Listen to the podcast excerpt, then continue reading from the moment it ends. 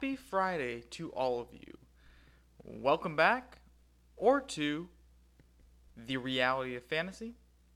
I'm your host, Jesse Cook. Today is August 23rd, 2019. I'm currently, well, I had just turned it off. Uh, I was watching the Cubs get slaughtered by the Washington Nationals, uh, one of the hottest teams in baseball, if you will. Uh, it's currently nine nothing in the top in the bottom of the ninth, uh, so I'm fairly certain, barring a miraculous comeback, that the Cubs will not win this one, unfortunately.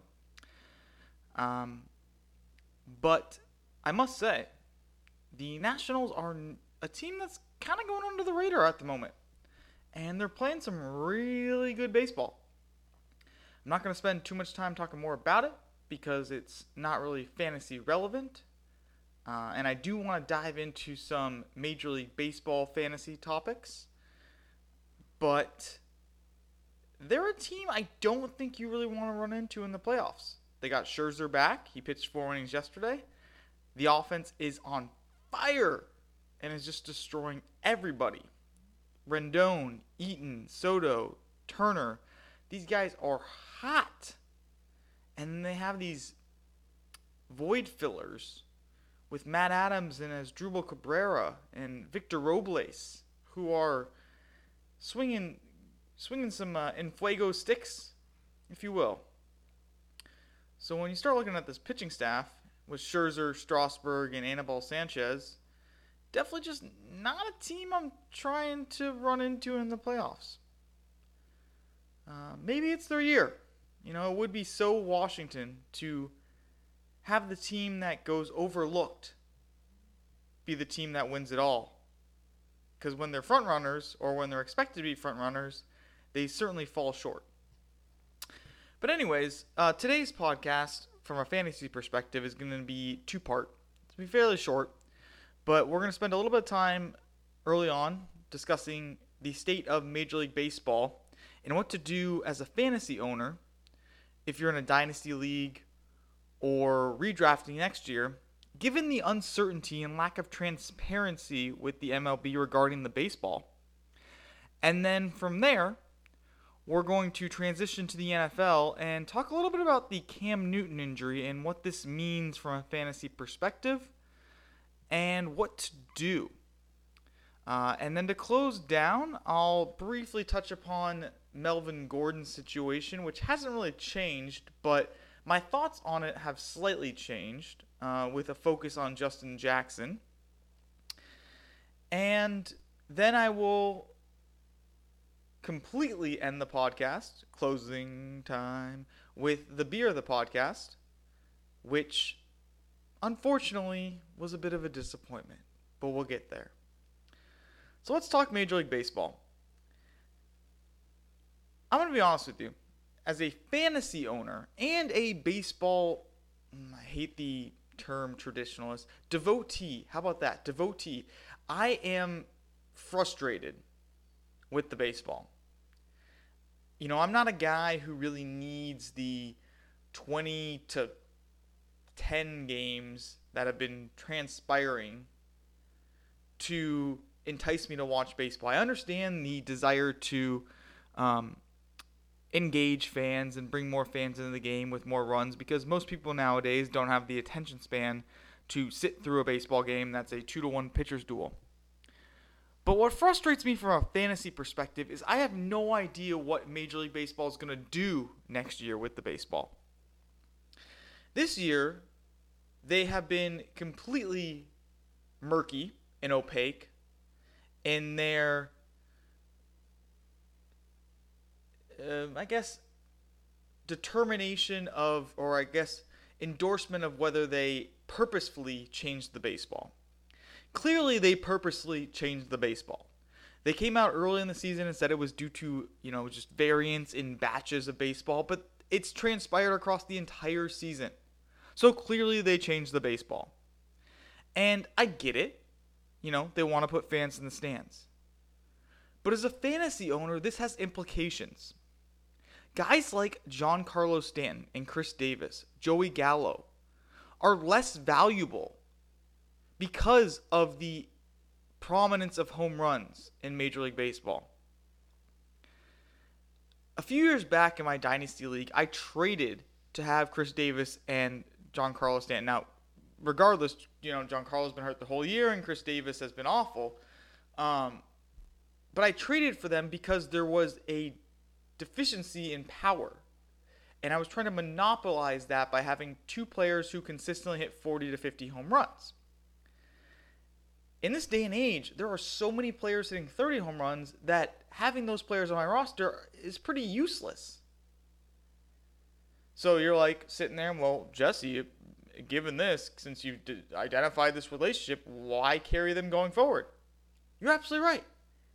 If I knew next year for certain that Major League Baseball would maintain this baseball, I would 100% remove the quote unquote sluggers from my roster and go with the more balanced players who are benefiting from the new baseball. It is not the sluggers who are benefiting from the baseball. It's the guys who are hitting 310 foot home or flyouts that are now 350 foot home runs that are benefiting. Your Eduardo Escobars. Those types of players, Ketel Marte. These play, they just happen to be all on the Diamondbacks apparently. These types of players are having career home run outputs because of the new baseball. It's not your Aaron Judges who are going to hit 470 foot home runs when they square it up. So my concern is what if Major League Baseball doesn't tell anybody and they modify the baseball again? But in the opposite direction to try and balance what transpired this year. I want to be ahead of any sort of uh, league wide or universal reaction. And I'm anticipating Major League Baseball adjusting again because, well, everything I know about this company, this organization, is summarized by the word shady. And they've drawn a lot of negative attention with this baseball, so they're going to try and rectify it, right? But what if they don't? And my concern is that we will never get clarity on this matter to the point that's sufficient in developing a strategy as a fantasy player and implementing a strategy. So I don't really have any answers, but this has just been something that's on my mind and something that I think you should consider, especially in a dynasty format, but also in the redraft league. If the baseball is the same as it is this year, then there is no reason to draft the sluggers at all. Honestly, there is no reason. You want to draft players who are balanced at that point. And in a dynasty format, if the baseball maintains the same, then I think you should find a way to capitalize on your investment and get the best return you can because they're just not as profitable. And I don't think people are realizing this yet. So that's my two cents there. Let's transition to the NFL here. And honestly, I'm a little sad. The Cam Newton injury didn't look good. Uh, initial reports, if you didn't see, Cam Newton got sacked after scrambling around a little bit in the preseason game yesterday against the Patriots. And the initial reports were a sprained ankle. Uh, Cam Newton was in a walking boot. At this point, it appears that the Panthers are hopeful he's around. They're cautiously, cautiously optimistic that he'll be available for week one. However, I have major concerns. You know, Cam's already coming off the injury with the shoulder, and his biggest weapon has always been his legs. So you're telling me a quarterback who we've had some concerns about with being a viable pocket passer, who is already slightly compromised throwing, now completely loses the edge he had because they're not going to put him in a position to run all the time and uh, risk further injury. I'm completely out on Cam. And this was a guy that I was really high on because of where he was falling in drafts. But at this point, I don't think you can confidently rely upon Cam. And this has a trickle down effect. So, say Cam doesn't play. Okay? They have, I think, uh, Kyle Moore, um, Will Grier, who I kind of like, but not ready to step in and, and man this offense. The position players, the skill players, the Christian McCaffrey, DJ Moore, Curtis Samuel, and if you really are desperate, Greg Olsen take a huge hit here. Huge hit. There is no chance that they can put up the production we were projecting with those quarterbacks under center. And say Cam does come back. What is he going to be? 60, 70%? Teams aren't going to be spying Cam. They're probably going to be confident he's not running. It's going to lead to better coverage on these skill players, and I think the offense is just going to stall. So I don't know. If you're already drafted, I think you have to maintain your players because it's unlikely you're going to get good return on a guy like Christian McCaffrey, DJ Moore, or Curtis Samuel based on what's transpired. But if you can ship them off for slightly less value, I would strongly consider it. I mean, these injuries can linger, and this could be extremely detrimental for that entire offense, which I was really high on. I think it was episode three. I was touting this offense as one that would go under the radar. Truly unfortunate. But the reality is you're unlikely to get a return that's worthwhile. So I think your most your best bet at this point is just to hang on and hope for the best. Um, honestly, it's it's really unfortunate. Uh, when Cam came into the league initially, I was I was against him. I wasn't a huge fan.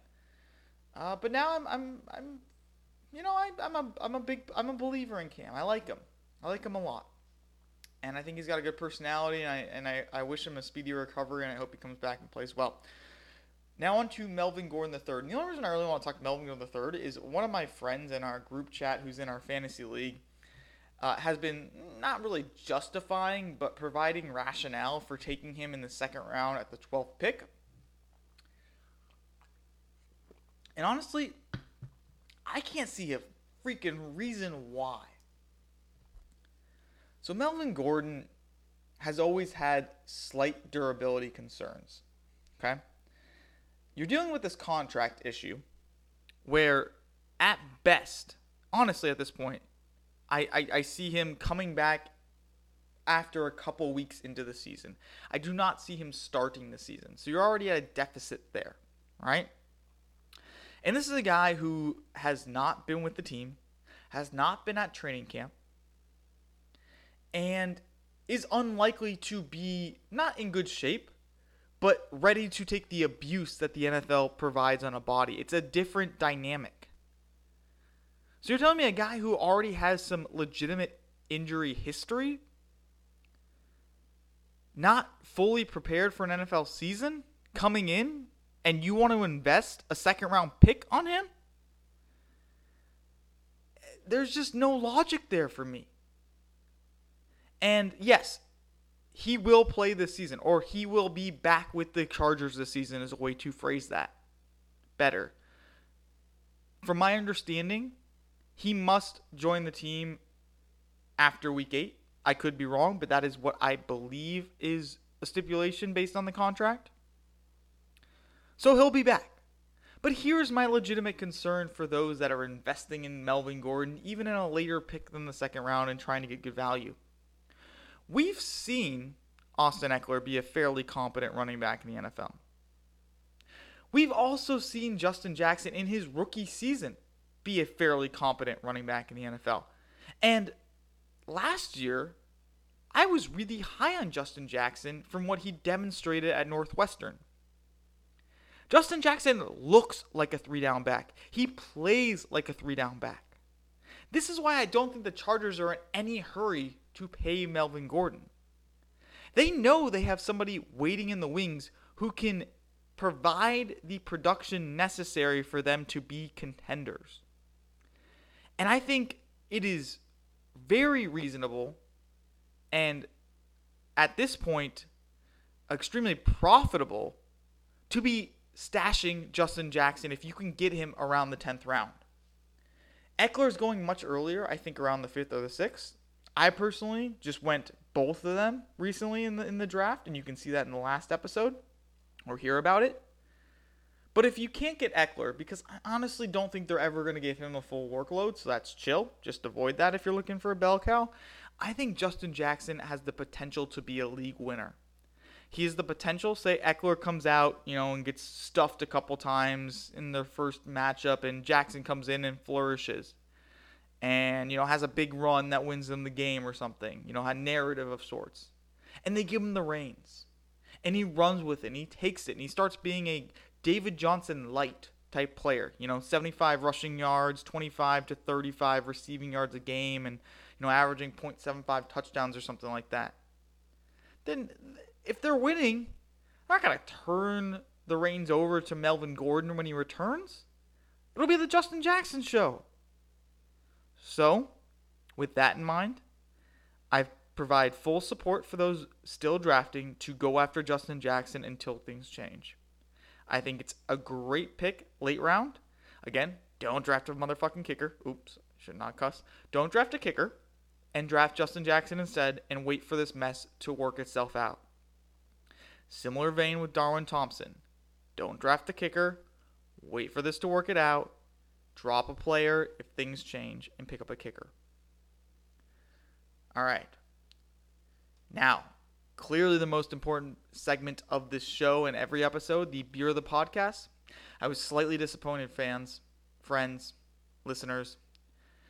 I didn't plan my entire week on this, but on Monday, Oso Madhouse Tap Room released a Facebook post indicating that they would be having a special infusion night yesterday, Thursday, my birthday, 822 2019 that would incorporate their or utilize their uh, Night Train Porter and infuse it with Reese's peanut butter cups. Now, folks, I am a dark beer connoisseur. I love the dark beer and I love peanut butter. I love Reese's peanut butter cups.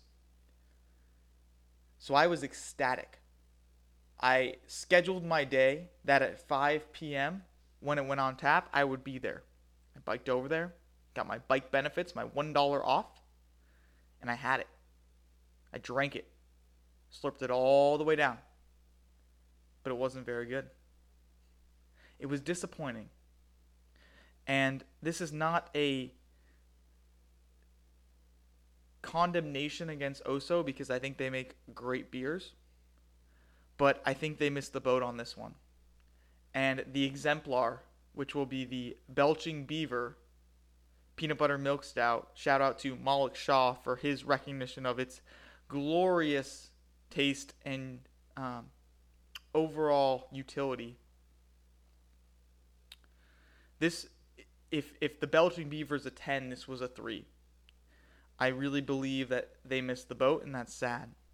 But still, it was beer, so I had a great time. Uh, folks, I appreciate you listening. This has been Jesse Cook on the reality of fantasy. I hope that your life is going well. I hope that you're enjoying your Friday, and I hope that you have a wonderful weekend. Thank you very much for tuning in, and take care.